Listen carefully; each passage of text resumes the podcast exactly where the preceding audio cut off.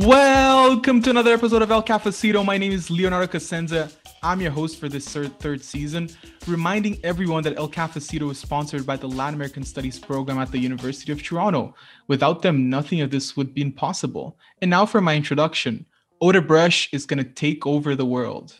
Hola, hello, Cubo. My name is Raquel, and Alerta Peru Alerta. Hola, hola. Hi, everyone. My name is Andrea Cáceres. I'm a student at the University of Toronto I'm doing a double major in human geography and diasporas and transnational studies. A bit about myself I was born in Mexico, but I've been raised in Peru most of my life. I'm currently located here, where we're going through a political crisis. And I think that what we need to know is se metieron con la generación equivocada. Hello, hello, tudo bom? Uh, he, this is Gilly, and I wonder if Peru is governable.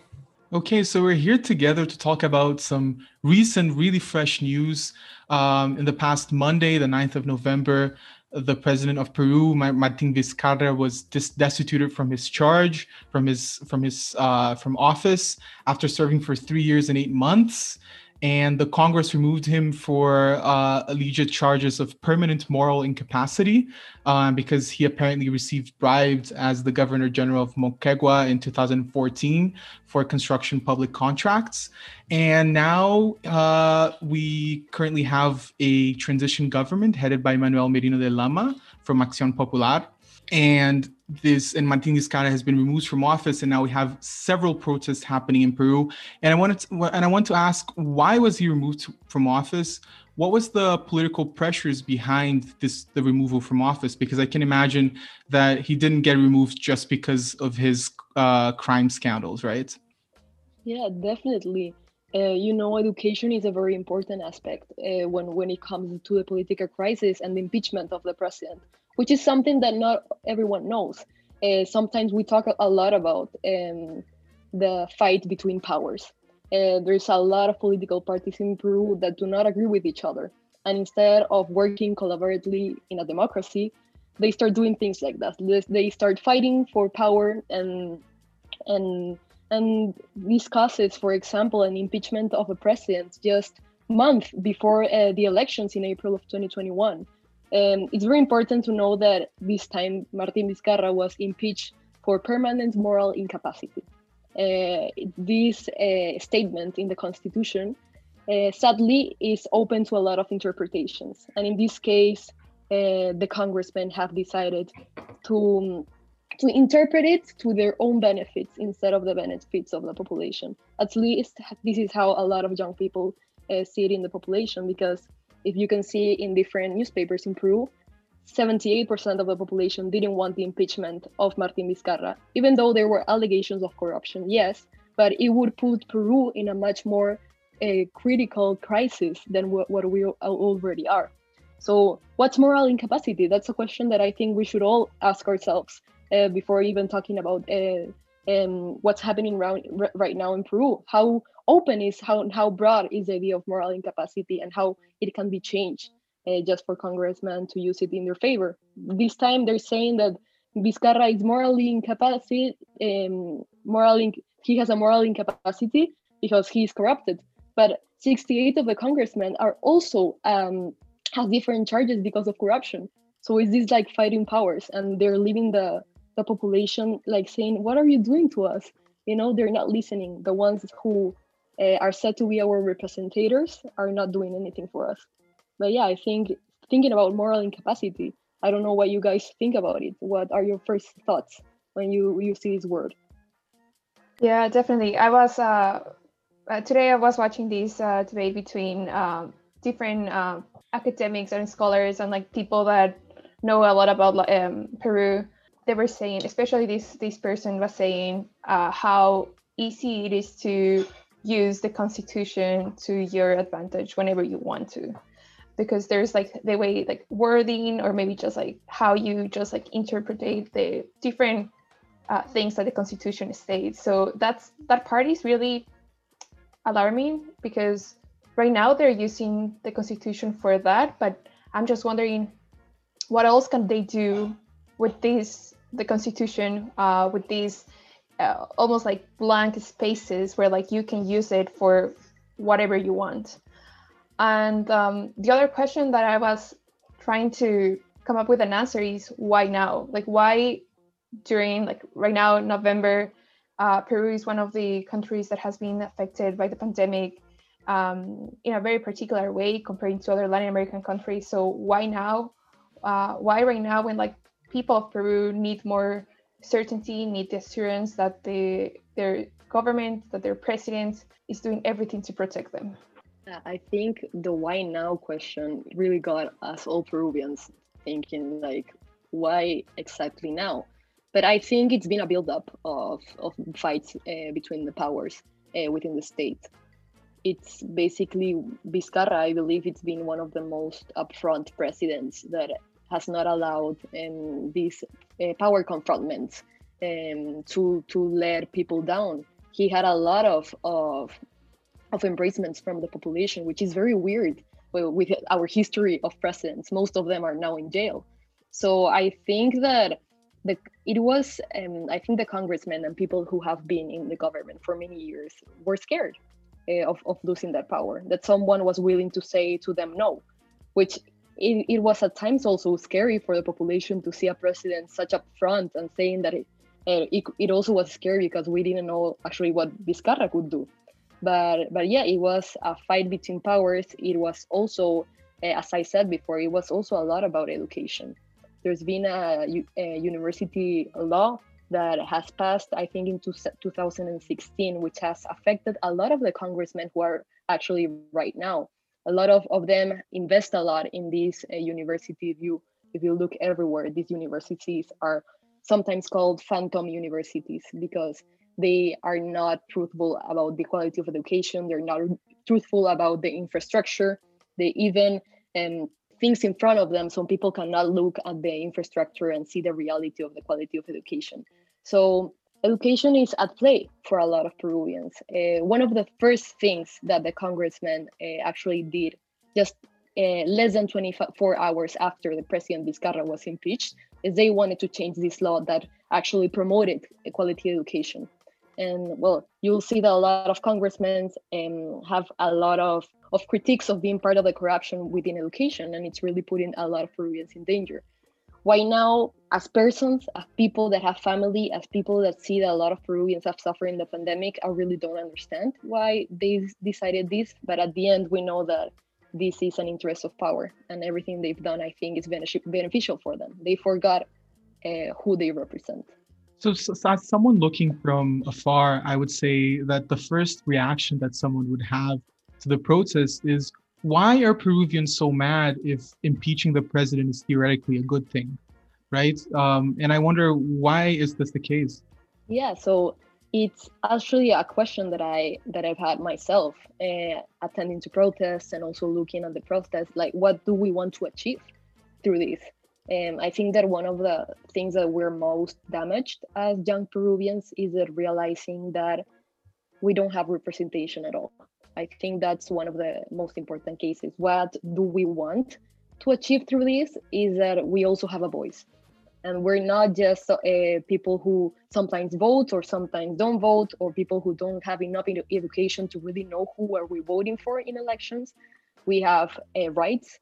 We're suffering and i think that we just want to say that we are like we're exhausted of of this uh, of this power brutality that it's happened within the, the, the government. We're exhausted that we're not being represented. We're exhausted that we're not being listened. And this is a great ex- example.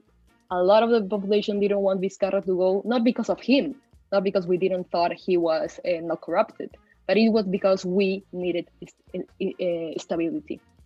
We didn't uh, needed another crisis. We didn't needed another fight between politics that would actually cause uh, a lot of questions and inquiries within the, the population and what's going to happen tomorrow. We wanted stability in a time of crisis. And I think that's what we try to achieve through pro- protest. It's not about Vizcarra. It's not about that he was a good president, but it was that it's time for them to listen to us. It's time for corruption to stop. I have a question, actually, um, if you don't mind um, because yeah. you, you you you talked about um, how there's been a crisis between the powers really um, in Peru, and I, I, think this was late last year um, that uh, Martin Vizcarra almost got impeached. Uh, if I remember correctly, he he dissolved the Congress, but Congress wouldn't accept it, and they impeached him.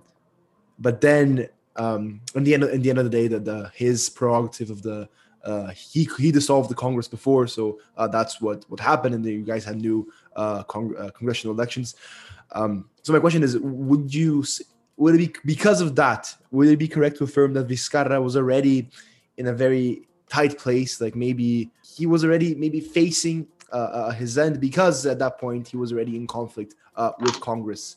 Yeah. So one of the most important aspects or characteristics that has Vizcarra is that it's one of the presidents that the the population didn't choose.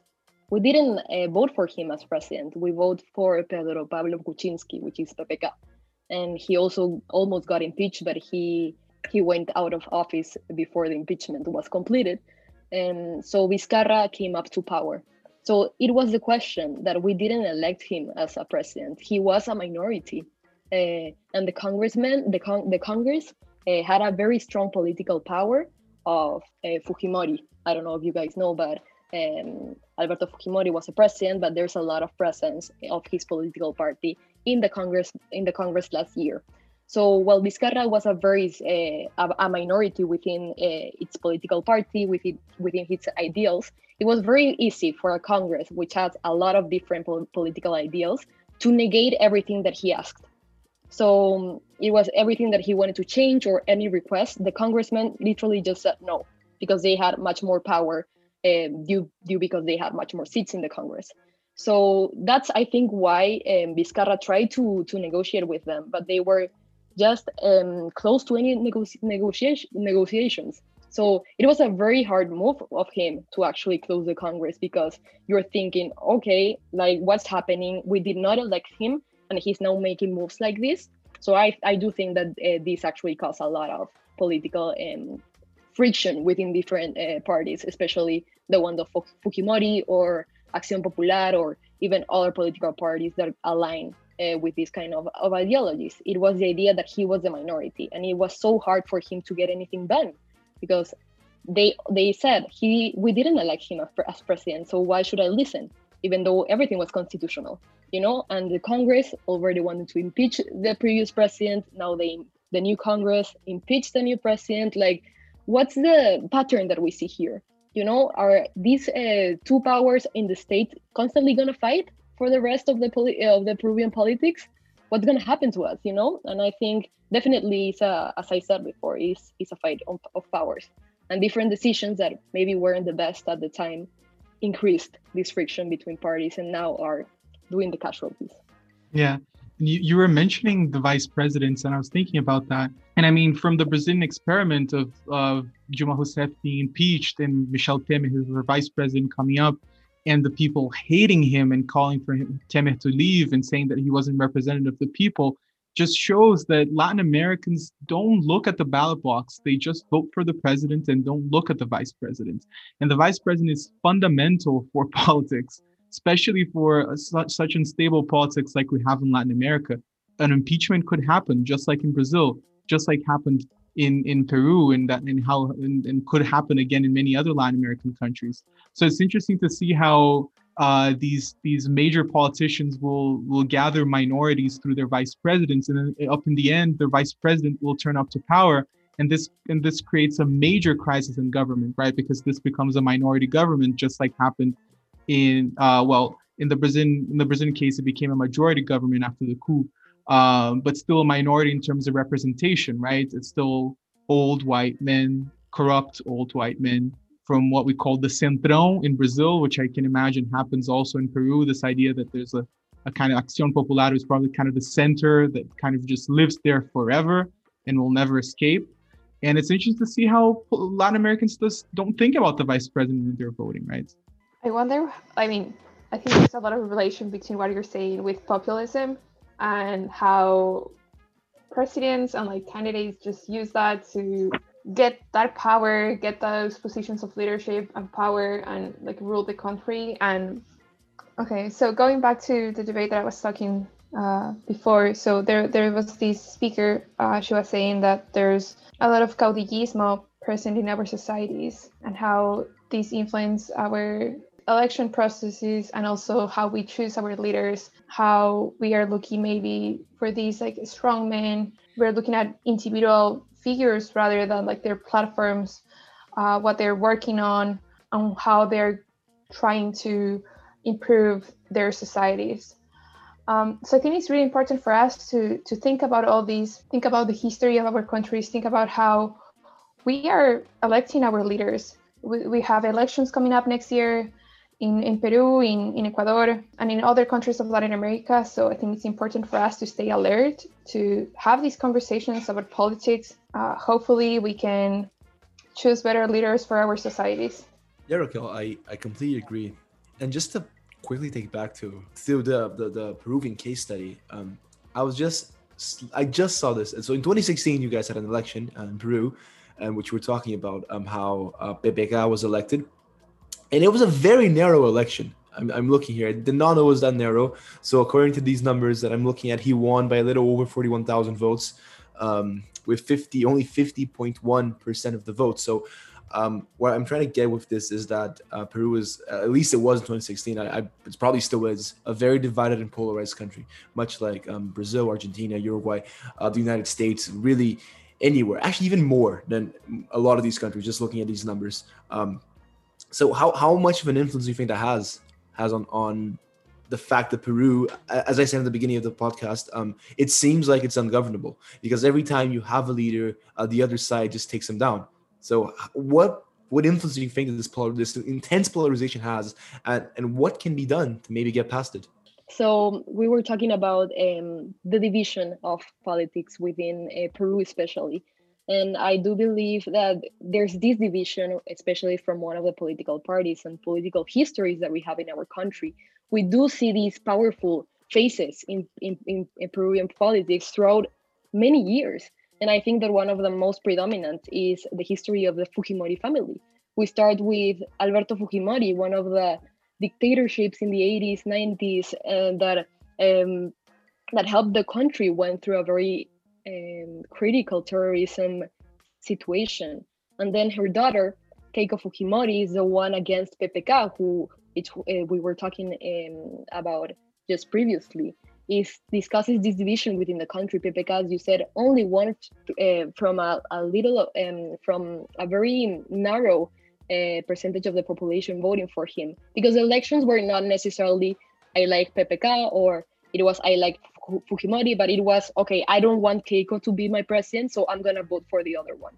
So is is this division within the country? Because I think from from the era that her father was the president, there's a lot of also very a lot of feelings and a lot of opinions of of what he cost in the country. It, for many, it was a very good president because he ended with terrorism, but for many others, he killed a lot of people to do that. Very innocent people, indigenous communities, and he was very uh, he, he was inside on many brutal um, situations. So I do think they've caused um, a division within the country uh, due to its uh, political history, political power. And we also see these figures, not only Keiko, but also, also his brother, his father. I know that right now he's in jail, but he's been able, due to his political power, to even go to his house when he was in jail.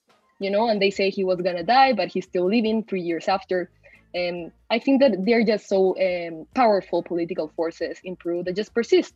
And another thing that I also think it influences uh, this division in the country is the lack of education.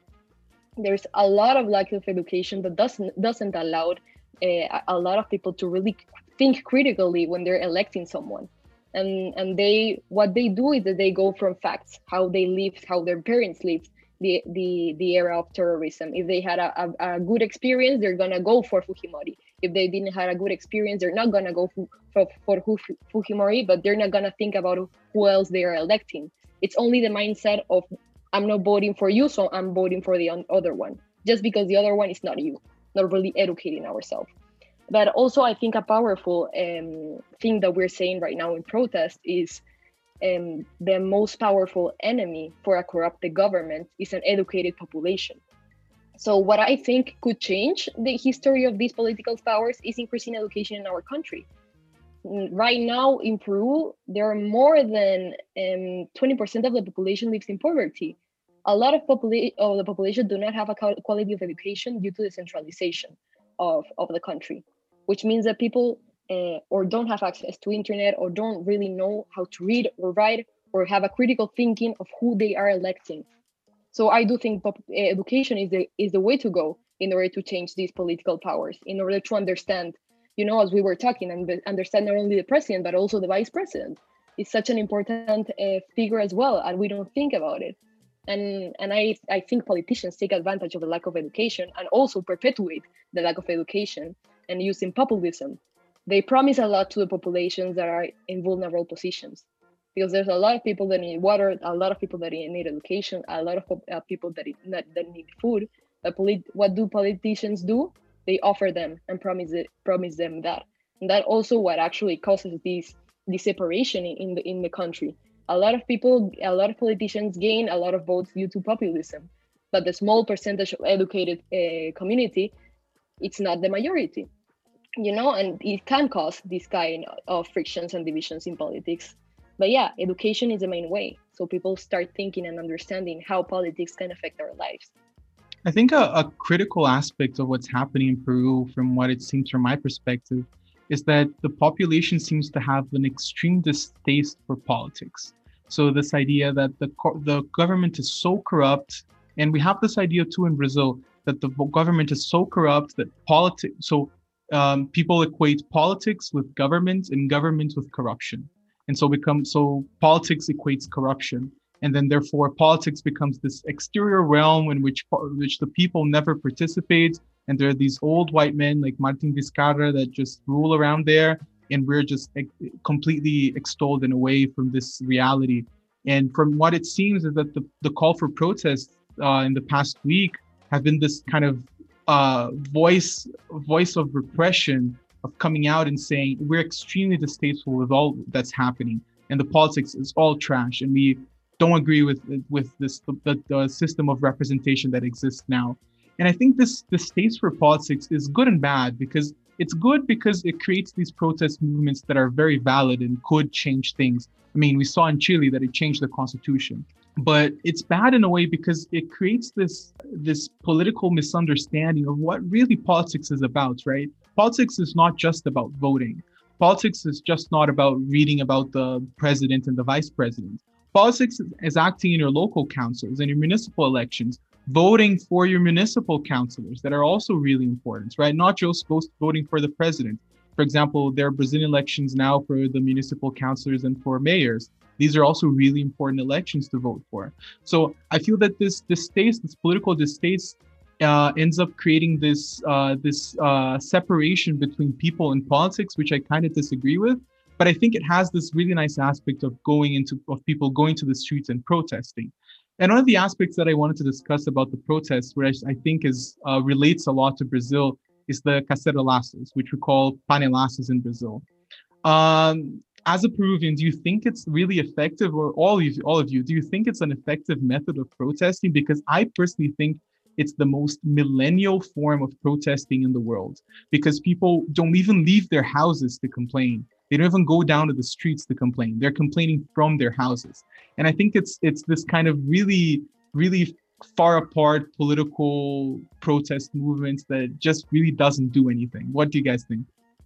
I disagree with you. Uh, cacerolazos is something that we've seen in Ecuador for so many years now. I can think of when, like, the time we were trying to take down uh, Lucio Gutierrez, and I was a baby, but I remember um, like listening to stories of my parents going going to the protest, taking their ollas and like a, I don't know, a kitchen tool to like make noise, going to the streets to make no. noise. oh no, but I'm talking about the cacerolazos in at home. So usually, at, at least yeah. in Brazil, when you say when you say panelaço, it's like people being inside, yeah, eating their pots and not going outside. No, no, no. I agree. I'm, I'm going back to, to that point. So I'm, I'm starting with like the, the history of cacerolazos in, in Ecuador. I think that because of the pandemic, because a lot of people cannot go to the streets, uh, I think that cacerolazos have like have like become this new way of like processing. So there's like an improvement, like cacerolazos 2.0 uh, where like people can do that from their homes uh, because they cannot leave. And I think especially during the pandemic, I think it's important to make like it's a way to make noise uh, and it's, a, it's an opportunity for you to have a voice to to try to express what you're feeling. If it's uh, against or it's in, in favor of like the things that are happening in our cities and in our societies.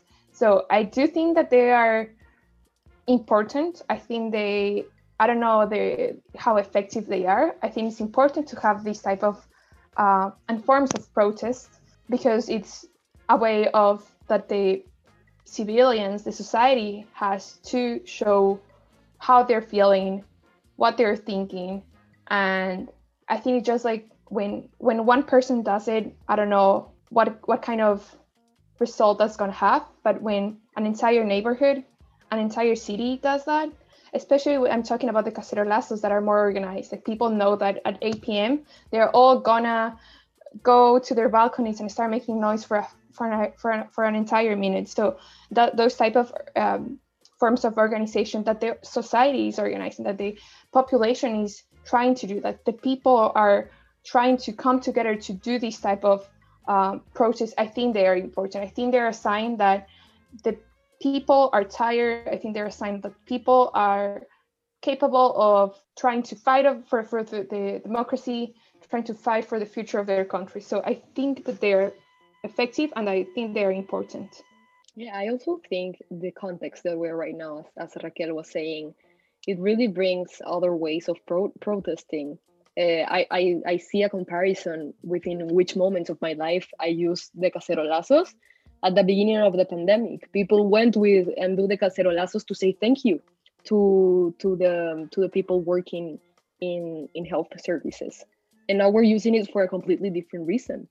And I, I do I do think that it really uh, it's important to see the context and also see how effective it, it, it is maybe it does not uh, do an uh, in rapid change uh, in the community, but I think it does bring a lot of people together, and and it's a way to to feel to feel heard. And I think that there's a lot of uh, that's a, a, very important thing as a young and uh, I think especially Peruvian that we know that sometimes we're not being heard uh, by by our government. Maybe for more people it will mean more uh, to do noise in the street because at least someone is hearing. Maybe the policeman there, maybe their neighbor is a major. I, I do agree with with you, uh, Leo, that maybe how effective are we using cacerolazos? I also think other forms of pro protesting. For example, I saw here they're doing the tuitazo, which is going in to Twitter at 2 p.m. and using a hashtag, which I know it, it can have different consequences, but but yeah, you can see how different mobilizations, and maybe I think I do agree with Raquel that it's more about bringing people together than maybe actually doing a rapid change within the community. But yeah, they, those are definitely very valid questions. How effective are these movements? How effective are our type of protest? Uh, I do think that they they do perpetuate a, a, pacific protest, which I think it's good uh, to what's been happening in different uh, manifestations in Latin America. So yeah, I don't know uh, what um, others think about um, cacerolazos, but for me, it's a new experience, and I, I really appreciate it. I think do they do bring people together, which I think it's important in types of times of crisis. I'm actually gonna agree with Leo, um, especially because I, I think Leo has the same perception I do, um, that in Brazil, these panelaços are are really connected with a more elitist section of society. And it really at least for me it shows a real of course now that we're in a pandemic and we shouldn't be really going out anyways i think they're a completely valid form of protest. But uh, in brazil in 20 in the early like 2015 2016 when we were having um, this movement to oust uh, president Dilma, uh, it was a very millennial elitist um, elitist action to do, which really showed the disconnect that uh, the Brazilian elites have with uh, the Rio, not the Rio, of course, but uh, with the working classes of the country, um, as they would just stay in their apartments in the center of the cities, uh, banging pots and demanding uh, the democratically elected president uh, be ousted. Um, so um, I, I, will agree with Leo uh, in the point that, um, at least in the case of Brazil, of course, I'm unfamiliar with uh, them in Ecuador or, or in Peru, uh, but in the case of Brazil, they are not only in, ineffective, but they are lazy and they are also um, really elitist and bourgeois in a way. Yeah, because I think that's that's that's um Gilly is banging on a really important point. I think that in Brazil it got this stigma for being a a movement of the upper middle class against leftist politics. Like generally the people doing panelaços were people that are richer, urbanized, and that are protesting generally against corruption, against the Workers' Party, again, and against Lula, right? So I think I got this really stigmatized perception of what panelaços are.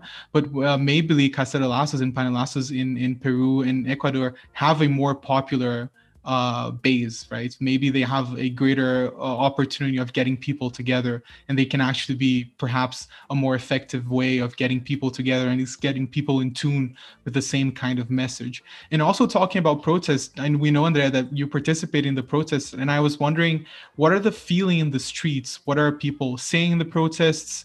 What is the general feeling of people that are going out in the streets and complain and uh, and and because of the impeachment process? Yeah, I think that the main message is that it's it's unity within Peruvians. It's that we want to be heard, and we, we want to be heard in the best way that we can, showing who we are, showing our culture. The protests are full of music. They're full of dances. They're full of chanting, singing. It's it's a very empowerment, empowering moment um, being in the march uh, seeing everyone, a lot of people fighting for the same thing, which is we're seeking for representation. We're seeking for someone to hear us. And for at least I, I was part of a pro- protest that was very pacific. Everyone were helping everyone. People were giving um, face masks. They were giving free waters. They were taking care of each other, which I think it is very important within protests. But definitely, I, I do believe that sometimes people take advantage of this massive movement of people to do other other stuff. It's very scary sometimes also here to be part of protests because it's very common right now that police brutality is basically tearing up the protests. Uh, we have a right in the constitution as people of as Peruvians, we have a right to ma- manifest what we think. But it seems that that right is is being repressed by the police, is being repressed by by the new uh, ministers is, is being repressed by the new president. They're lying to to to us when they're saying they're not using certain instruments of repression, such as um, guns or also tear gas. But we're seeing them, them we're seeing them ourselves. I, I my friends have sent me videos uh, where the police are are really be, being really violent. What what we are trying to show the rest of the community and also bring people together um, is that we want unity. We don't want more crisis. We don't want more fights. We want to be together and fight together. There's a lot of youth. That's that's a very important thing. There's a lot of youth uh, that are fighting, and I think that it relates to the idea. I think that Leo, you said there's a lot of corruption. Uh, corruption that a, a lot of uh, older generations said, "Oh, I give up in politics because uh, for the whole of my life." Uh, Peru has been so corrupt. Why am I gonna even say something about it? But we're young and we're just starting to understand and how politics can affect our lives and we're not gonna stand down. We're not gonna sit down and see how they take our future how they take our education. But yeah most of the protests are pacific but sadly lot lots of governments are also lots of political parties are also also seeing this opportunity to bring people together through populism saying oh i'm going to go to the protest so next time in the elections you vote for me so you see these conflicts of interest within within the the protest but what you mostly see is young people and no one care about the political party of any other young people. They're just walking together down the city so we we can be heard.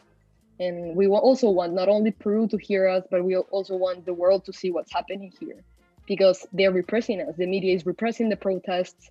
The so yeah i think that we want uh, as young people is to be heard and it's interesting how the how the protests are are a movement really against this this the corruption in in Peruvian politics, and that's something that I really wanted to talk about because, um, and that's something that you mentioned too that most politicians in the Congress or many of the politicians in the in the Congress have been indicted for corruption or have been uh, or are already in jail. Uh, the head of the opposition parties, like uh, Keiko Fujimori is currently in jail uh, for for her uh, she's in house arrest for illicit campaign deals, um, and we had the same thing happening with the past presidents in Peru, such as Alan Garcia, Ollanta Humala, and PPK in 2016. Um, it was really dramatic and it was big because of the big Odebrecht case, which was what I mentioned in the beginning of the podcast, how Odebrecht is taking over the world. Odebrecht is this Brazilian company, this Brazilian construction company um, that has been involved with bribing politicians from all over Latin America and Africa. They have been involved in bribing corruption uh, uh, presidential campaigns for several presidential uh, candidates in Peru, including including Keiko, including Alan Garcia, and even ex-presidential candidates that didn't even get elected. So the Odebrecht was controlling both sides of politics, both the left and the right, uh, the opposition and the the government. And it's interesting how it just completely completely uh, divested and in, in, in, entered uh, Peruvian politics in the same way that it entered Brazilian politics with the Operation Car Wash. It created all these dramatic moments. Um, I think it was in 2019 when 2019 when Alan Garcia killed himself. Uh, which was also a really dramatic moment. It was almost like a, a, a, film, like a movie cinematic moment, where like I imagine him receiving the documents of of of, of indictment for corruption and, and he had just received like I think four days before his his suicide uh, the the uh, charges for corruption and then he killed himself right after that. So I imagine the scenic moments and it's so and it's so characteristic of Latin American politics right? The the whites uh, old man being corrupt uh, being corrupt and being charged for corruption charges now. Now, now it's the big thing, right? Now, oh, before he wasn't he wasn't charged with anything, and now at least there's this new movements with Operation Car Wash and with the whole uh, opera, uh, the whole legal operations around Odebrecht. At least we've been having some um, some fight back against corruption in that sense, right? Yeah, and just a quick note on Alan Garcia. I think that was a very powerful moment here in Peru. It was terrible as well because you know um, Odebrecht itself has been like a major force who has ki- kind of taken the power of the most of, of the most powerful faces in politics here in Peru and as well as Latin America. But I, I do would say that it's to a certain extent.